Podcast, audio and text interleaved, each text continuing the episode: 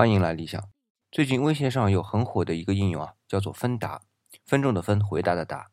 那理想也在玩，感觉啊就和我每天做一分钟的节目挺像的。不过好在呢，不像理想一分钟节目那样啊，要正正好好六十秒。那一开始我对自己的设定呢，是回答一些关于历史人文的问题，但后来发现啊，问这方面问题的人非常少。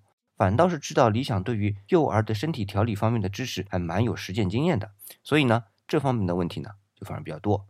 那我在想啊，可能是能够处理很实际的问题，要比那些相对来说比较虚的历史人文问题啊有益的多。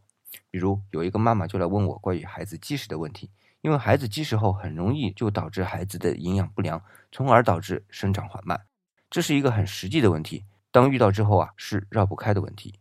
那今天回复“积食”两个字。就给你看理想在芬达上回复关于小孩积食的预防问题。